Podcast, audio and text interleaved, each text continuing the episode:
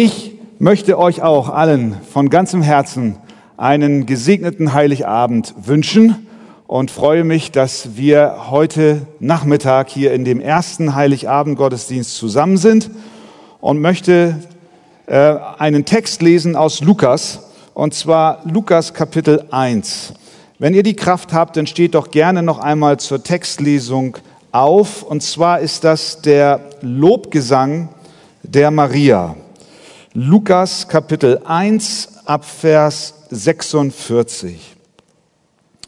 Und Maria sprach, meine Seele erhebt den Herrn und mein Geist freut sich über Gott, meinen Retter, dass er angesehen hat die Niedrigkeit seiner Magd.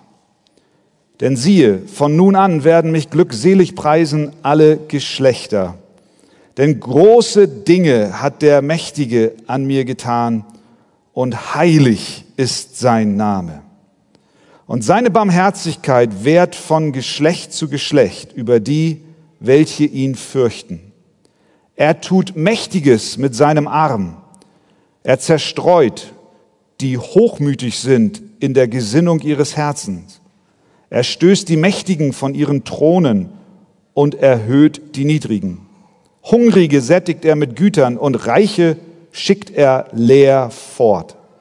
Er nimmt sich seines Knechtes Israel an, um an seine Barmherzigkeit zu gedenken, wie er es unseren Vätern verheißen hat, Abraham und seinem Samen auf ewig.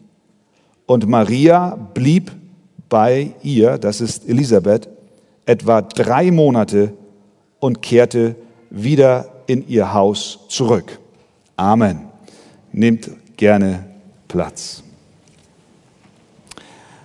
Stell dir vor, du bist auf einem Heiligabend äh, einer Zusammenkunft mit Freunden und mit Familie und der Geruch des guten Essens, der verteilt sich schon so in der Wohnung und endlich sagt der Gastgeber, die Gastgeberin, es ist soweit, kommt doch gerne an den Tisch und dann sitzt du dort mit der Familie, mit den Freunden und alle füllen sich ihre Teller auf und alle machen sich über das sehr, sehr gute Essen her. Ich glaube, es fällt dir nicht schwer, dir das vorzustellen. Halt noch ein bisschen aus, noch ist es nicht so weit. Alle essen, nur eine Person nicht und die bist du. Du isst nicht, sondern du stellst Fragen an den Koch. Wie lange war die Gans im Ofen? Was ist in der Salatsoße drin? Welche Gewürze hast du verwendet? Wie lange hast du den Rotkohl garen lassen? Und so weiter und so weiter und so weiter. Und inzwischen, ehe du das merkst, sind alle fertig und haben wunderbar gegessen. Nur du nicht. Du hast noch nicht mal angefangen. Ich weiß, das ist kaum vorstellbar für dich und vielleicht auch ein bisschen weit hergeholt als Illustration, aber irgendwie habe ich so gedacht, ist das ein bisschen so mit Weihnachten. Ähm, Gott schenkt uns ein Bankett. Er tischt den Tisch auf mit bestem Essen im übertragenen Sinn. Und wir sollen uns an diesem Essen, dieser geistlichen Nahrung erfreuen. Unsere hungrigen Seelen sollen Frieden finden und gesättigt werden. Denn der, um den es zu Weihnachten geht, hat von sich selber gesagt, ich bin das Brot des Lebens. Wer zu mir kommt, den wird nicht hungern und wer an mich glaubt, den wird niemals dürsten. Und was machen wir?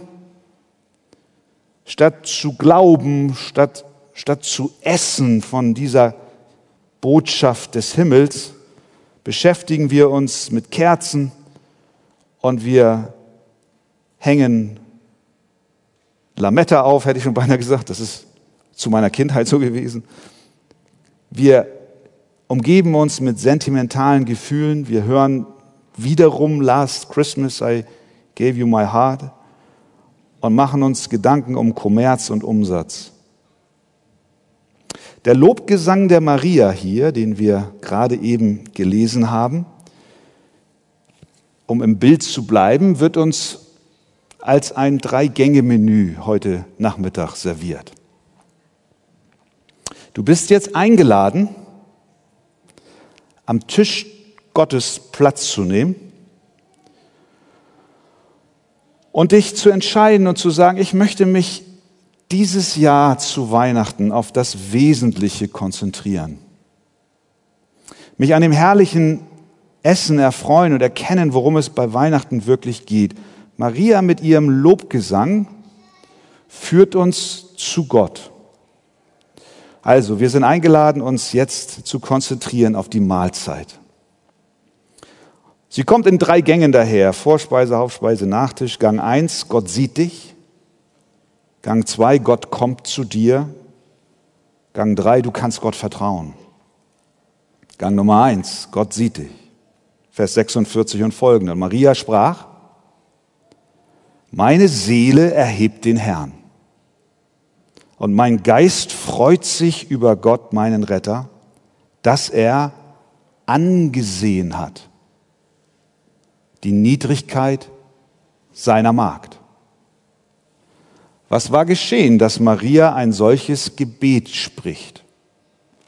Der Engel Gabriel war zu ihr gekommen vor einiger Zeit und hat ihr angekündigt, dass sie einen Sohn gebären wird, den sie Jesus nennen soll. Maria, verlobt mit Josef, Jungfrau sagte daraufhin, wie kann das sein, da ich von keinem Mann weiß? Gabriel erklärte ihr, dass der Heilige Geist über sie kommen wird und dass sie das Kind, das sie gebären wird, Gottes Sohn, ja, dass er Gottes Sohn, ja Gott selbst sein wird. Und dann verwies der Engel Gabriel sie an, sein, an ihre Cousine Elisabeth. Die war schon sehr alt und galt als unfruchtbar. Und der Gabriel sagte zu ihr, siehe, deine Cousine Elisabeth ist auch schwanger. Die hatte nämlich dann den Johannes unter ihrem Herzen. Und das war eine Ermutigung für Maria. Und so machte sie sich auf, um Elisabeth zu besuchen. Und dort war eine wunderbare Zusammenführung von zwei Frauen, die überraschenderweise jetzt ein Kind jeweils zur Welt bringen sollten.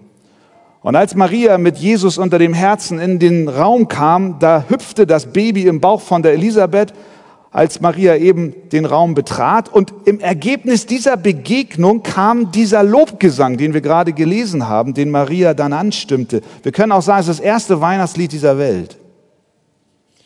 Und sie sagte, sie sprach, meine Seele erhebt den Herrn. Wir können dieses Wort erheben, auch übersetzen mit vergrößern oder groß machen. Meine Seele macht den Herrn groß oder meine Seele vergrößert den Herrn. Damit fängt sie an. Wir wissen, dass, äh, ich freue mich, es sind viele, viele Kinder hier heute, heute Nachmittag und ihr kennt das vielleicht auch aus der Schule. Es gibt zwei Möglichkeiten, Dinge zu vergrößern, unter anderem. Äh, im, äh, im Biologieunterricht, habt ihr das vielleicht auch schon mal gesehen? Wenn ihr genau gucken wollt, wie ein Blatt aussieht, dann legt man das unter ein Mikroskop. Und das vergrößert etwas. Wenn du da zum Beispiel eine Hausstaubmilbe drunter tust und guckst du rein, dann erschrickst du dich und denkst, da ist ein Monster drunter. So ganz ekelig sieht das aus. Wir können also etwas vergrößern mittels eines Mikroskops. Dann machen wir etwas ganz, ganz Kleines Ganz, ganz groß. Wir lieben das, wenn es um uns selbst geht. Wir betrachten uns selbst sehr gerne durch das Mikroskop. Wir sind eigentlich gar nicht so groß, aber machen uns immer ganz gerne groß. So, wir sind ja gar nicht so schlecht. Es gibt eine andere Art und Weise, etwas groß zu machen. Das ist nicht ein Mikroskop, sondern ein Teleskop. Wenn du an die Sterne, die Galaxien denkst, die wirklich groß sind im Vergleich zur Hausstaubmilbe, dann nimmst du ein Teleskop, um zu sehen, wie wirklich die Größe dessen ist, was du dir da ansiehst. Und genau das macht Maria hier. Meine Seele erhebt den Herrn. Meine Seele vergrößert den Herrn. Meine Seele soll darstellen, wie Gott wirklich ist, nämlich groß. Wir verniedlichen Gott meistens lieber, machen ihn klein, machen lieber mehr aus uns selbst, weil wir vielleicht Angst haben, dass wenn er wirklich groß ist, er dann zu viel Macht über uns haben und von uns etwas verlangen könnte, was wir ihm nicht geben wollen. Und dann wäre unsere Freude weg und das ist unsere Furcht. Also machen wir Gott klein, weil er uns sonst zu gefährlich werden könnte. Maria nicht. Maria greift zum Teleskop und vergrößert Gott.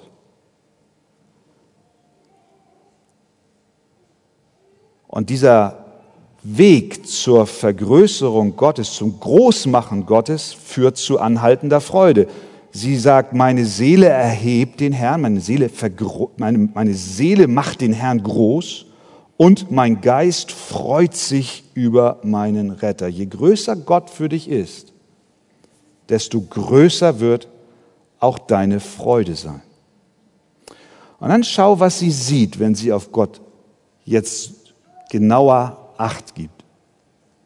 Sie betet weiter, mein Geist freut sich über Gott, mein Retter, dass er angesehen hat die Niedrigkeit seiner Magd.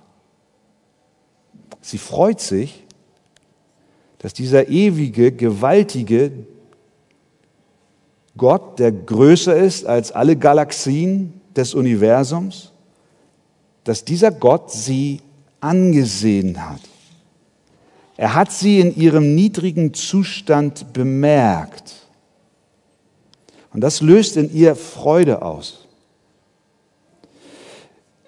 Weil sie weiß, obwohl eine, eine unüberbrückbare Kluft zwischen ihr als niedrige Magd und Gott, der in Ewigkeit schon war, besteht, ist sein Blick doch auf sie gerichtet, die es gar nicht verdient hat.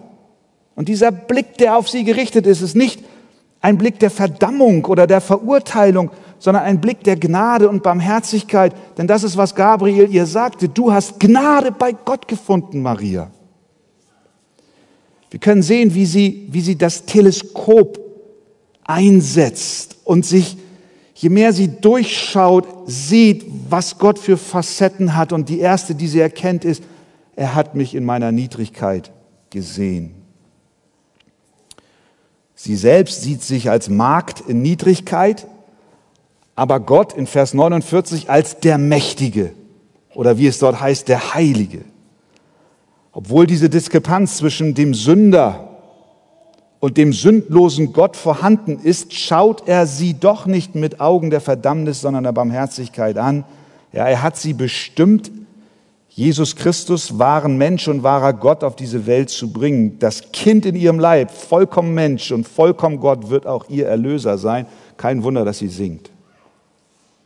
Im Mittelalter war ein umherwandernder Gelehrter in Italien unterwegs. Eines Tages wurde er sehr krank und wachte dann so aus dem Koma in einem elenden Krankenhaus auf. Um sein Bett herum waren allerhand Ärzte und er hörte so im Halbdämmern, wie der eine Arzt zu den anderen sagte, diesen elenden, wertlosen Landstreicher, den können wir für medizinische Experimente benutzen. Doch der Gelehrte antwortete im gestochenen Latein, nenne niemand wertlos, für den Christus gestorben ist. Dieser wertlose Vagabund, wer kümmert sich schon um ihn? Unbedeutend, klein, verachtenswert, doch nenne niemand wertlos, für den Jesus Christus als Retter gekommen ist. Maria war in Niedrigkeit, vor der Welt nichts geltend. Sie war, wie du und ich, eine Sünderin, die die Gnade Gottes nicht verdient hatte, doch und doch richtete sich der Blick Gottes auf sie, um sie zu erretten. Was lernen wir daraus heute am Tisch von Weihnachten?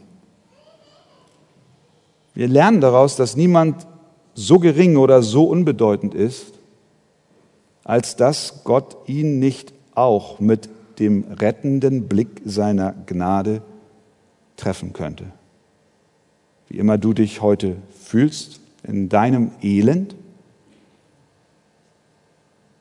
Gott sieht dich. So wie er seinen Blick auf Maria fixierte, will er auch seinen Blick auf dich fixieren, indem er auch dir seinen Sohn schenkt, deinen Erlöser, den Herrn Jesus Christus, der auch dein Retter sein will. Also erstens, Gott sieht dich. Zweitens, Gott kommt zu dir. Vers 50 und folgende. Und seine Barmherzigkeit währt von Geschlecht zu Geschlecht, das heißt von Generation zu Generation, über die, welche ihn fürchten. Er tut Mächtiges mit seinem Arm. Maria sagt, mit anderen Worten, Gott ist kein Großgrundbesitzer, der in der Ferne ist und den nicht interessiert, was seine Knechte und Mägde tun. Nein, er ist interessiert an unserem Zustand. Sein Arm ist nicht zu kurz. Er hat Mächtiges mit seinem Arm getan. So wie Gottes Arm in das Leben der Maria hineingriff und es komplett veränderte. Genauso wird auch sein Arm in dein Leben eingreifen. Ich garantiere dir, dass das so sein wird. Gottes Arm, den sie hier beschreibt als mächtig, er greift garantiert in unser Leben ein. Das ist, was der Lobgesang hier klar macht. Entweder greift Gott mit seinem Arm in unser Leben zur Rettung ein, wie bei Maria, oder wir sind jetzt beim Hauptgang, das ist ein bisschen schwerer, das Fleisch zu verdauen. Entweder zur Rettung greift er ein oder aber zu unserem Gericht. Das ist der Inhalt des ersten Weihnachtsliedes. Das ist so. Sein starker Arm bringt entweder Gericht oder Gnade. Dazwischen gibt es nichts. Gericht, Vers 51, er tut Mächtiges mit seinem Arm, er zerstreut, die hochmütig sind in der Gesinnung ihres Herzens. Dann singt sie, er stößt die Mächtigen von ihren Thronen. Und Vers 53, die Reichen schickt er leer fort. Damit ist nicht per se jeder gemeint, der Geld hat, sondern sie spricht hier von den Überheblichen, von den Selbstgerechten, von den, von den gottesfernen Menschen, die wir alle sind von Natur aus, die gerne eben mit dem Mikroskop hantieren und es auf uns selbst richten und uns größer erscheinen lassen, als wir wirklich sind. Für solche kommt der Arm Gottes tatsächlich mit Gericht. Er richtet die, die für sich selbst leben, da ist tatsächlich eine ernste Weihnachtswarnung vorhanden. Aber dann gibt es auch die gute Nachricht. Er bewegt seinen Arm nicht allein zum Gericht, sondern auch zur Rettung. Vers 50, Maria nochmal. Und seine Barmherzigkeit wehrt von Geschlecht zu Geschlecht über die, welche ihn fürchten. Vers 52, er erhöht die Niedrigen. Vers 53, er sättigt die Hungrigen mit Gütern. Mit anderen Worten, er schenkt denen Barmherzigkeit und Rettung, die ihre Schuld erkennen, die unter dem Mikroskop rauskriechen und ehrlich sind und sagen, hä, mit mir sieht es in, in Wirklichkeit gar nicht so gut aus. Die ihre Schuld erkennen, die, wie Jesus später sagt, die geistlich arm sind. Ja, der Arm Gottes ist nicht zu kurz. Er tut Mächtiges mit seinem Arm. Wie ist der starke Arm Gottes sichtbar geworden? Nicht durch militärische Eroberungsfeldzüge, nicht durch Pomp und Gloria, nicht durch Majestät, nicht im Palast, sondern durch ein Baby im Stall, in eine Krippe gelegt. Gott greift durch Jesus Christus in unser Lebensdesaster ein in dein Zerbrochenes, in dein Verwundetes, aber auch in dein stolzes und in dein überhebliches Leben. Der Sohn Gottes kam zu uns. Gottes Arm reichte herab zu uns in der Form seines Sohnes. Dieser Jesus, der damals in Bethlehem geboren wurde, blieb ja nicht ein Baby, sondern er wurde größer und er lebte ein Leben ohne Sünde und Schuld, im vollkommenen Gehorsam Gott gegenüber. Und er ging den Weg bis an das Kreuz, um dort stellvertretend für die, die an ihn glauben, Rettung zu bringen und das Gericht, was wir verdient haben, auf sich zu nehmen. Deswegen können wir sagen, nirgends wird der starke Arm Gottes sichtbarer als am Kreuz. Denn der starke Arm Gottes kommt zu uns mit Gericht oder mit Rettung. Am Kreuz starb Jesus Christus, um für dich Rettung zu werden. Für die, die an ihn glauben. Und die, die ihn ablehnen, haben keinen Stellvertreter, der das Gericht Gottes für sie getragen hat. Auf die wartet es noch. Tatsächlich. Gottes mächtiger Arm ist nicht zu kurz, um auch dich zu erreichen, denn er kam auch für dich in Jesus Christus. Also, Gott sieht dich. Gott kommt zu dir in seinem Sohn Jesus.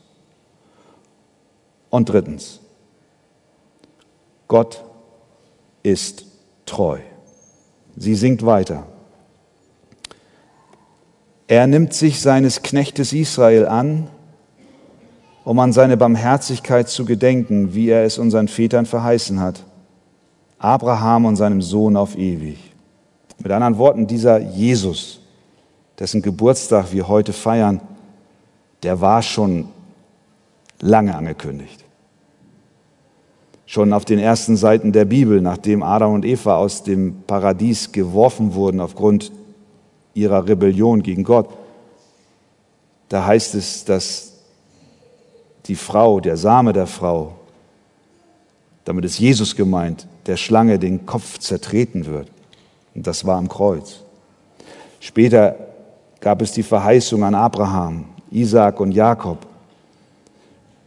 Später haben die Propheten wie zum Beispiel Jesaja oder auch Micha und andere den Messias, Jesus Christus, angekündigt. Und dann im Neuen Testament heißt es, als aber die Zeit erfüllt war, sandte Gott seinen Sohn, geboren von einer Frau, damit, die, damit er die loskauft, die unter dem Gesetz sind, damit wir die Sohnschaft empfingen. Das bedeutet, Gott ist treu zu seinem Wort der Geburtstag von Jesus, den wir feiern, den hat er schon lange angekündigt, von Beginn an. Schon auf den ersten Seiten der Bibel. Er hält sein Versprechen. Er hat gesagt und er hat getan. Das heißt für dich und für mich auch an diesem Weihnachten, und das ist eine wunderbare geistliche Speise, die wir aufnehmen können. Das Wort Gottes ist eine sichere Bank. Er sagt nicht heute so und morgen so, er sagt auch nicht, was interessiert mich mein Geschwätz von gestern. Er gibt auch keine politischen Versprechen ab, ab, an die er sich nach der Wahl nicht mehr erinnert. Nein, er, er ist ein fester Grund, auf den du dein Leben bauen kannst. Alles bricht weg in dieser Welt. Wir sind im zweiten Jahr einer Pandemie und keiner weiß, wie es weitergeht. Wir wissen nicht, wem wir vertrauen können, auf welches Wort wir bauen können. Aber ich sage dir eins, Gott ist verlässlich. Das ist ein schöner Nachtisch jetzt für dich.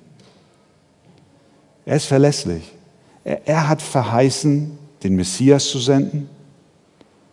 Und durch die Jahrhunderte hindurch als das Volk Gottes auf ihn wartete und Rückschläge gab und sie in Sünde gefallen sind, hat er seinen Bund, den er mit Abraham geschlossen hat, nicht gebrochen, sondern er hat seine Verheißung wahrgemacht, allein aus Gnade. Und der Tag kam, als Christus kam.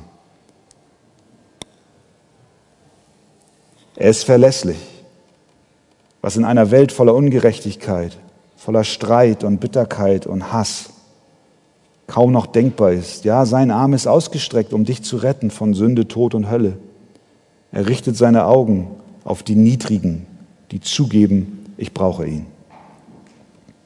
Meine Frage zum Schluss, willst du nicht heute auch an der Festtafel des Herrn Platz nehmen? All diese mitunter auch sehr schönen Nebensächlichkeiten von Weihnachten einfach mal beiseite schieben und dich an dem wahren Festmenü der Geburt Jesu erfreuen. Er sieht dich, er kommt zu dir und du kannst ihm vertrauen, weil sein Wort ist verlässlich. Dann bete doch einfach in deinem Herzen, ganz frei mit deinen Worten. Herr Jesus, ich glaube, dass du auch für mich auf diese Welt gekommen bist. Ich brauche dich in meiner Niedrigkeit. Bitte vergib mir meine Schuld, wasche mein Herz rein und hilf mir, dir zu vertrauen. Ich sage dir, wenn du dieses Gebet von Herzen betest, dann wird dies das schönste Weihnachtsfest, was du jemals erlebt hast. Und dann stimmst du ein in den Lobpreis der Maria und sagst, meine Seele erhebt den Herrn, denn er hat auch mich in meiner Niedrigkeit gesehen. Das ist mein wirklicher Weihnachtswunsch für dich, dass du das erlebst. Amen. Vater im Himmel, wir danken dir für Jesus Christus. Der Retter ist da. Der Erlöser ist gekommen. Hoffnung ist da. Licht geht auf. Die Finsternis muss weichen. Ich danke dir für den festen Glauben und die Gewissheit, die wir haben dürfen, dass dies wahr ist. Und dass wir uns daran erfreuen dürfen, zusammen mit Maria und all den Gläubigen über die Jahrhunderte und Jahrtausende hinweg. Christus ist geboren, der Sohn Gottes. Gott wird Mensch. Herr, und so bitte ich, dass unsere Herzen in dieser Weise auch auf dein Wort reagieren, als dass wir sagen, ja, sieh doch auch mich in meiner Niedrigkeit an, in meiner Sündenschuld und in meiner Schande und vergib mir meine Schuld. Möge dieses Gebet unsere Herzen durchdringen und mögest du mit deiner Rettung auch uns erreichen an diesem Heiligabend. Amen.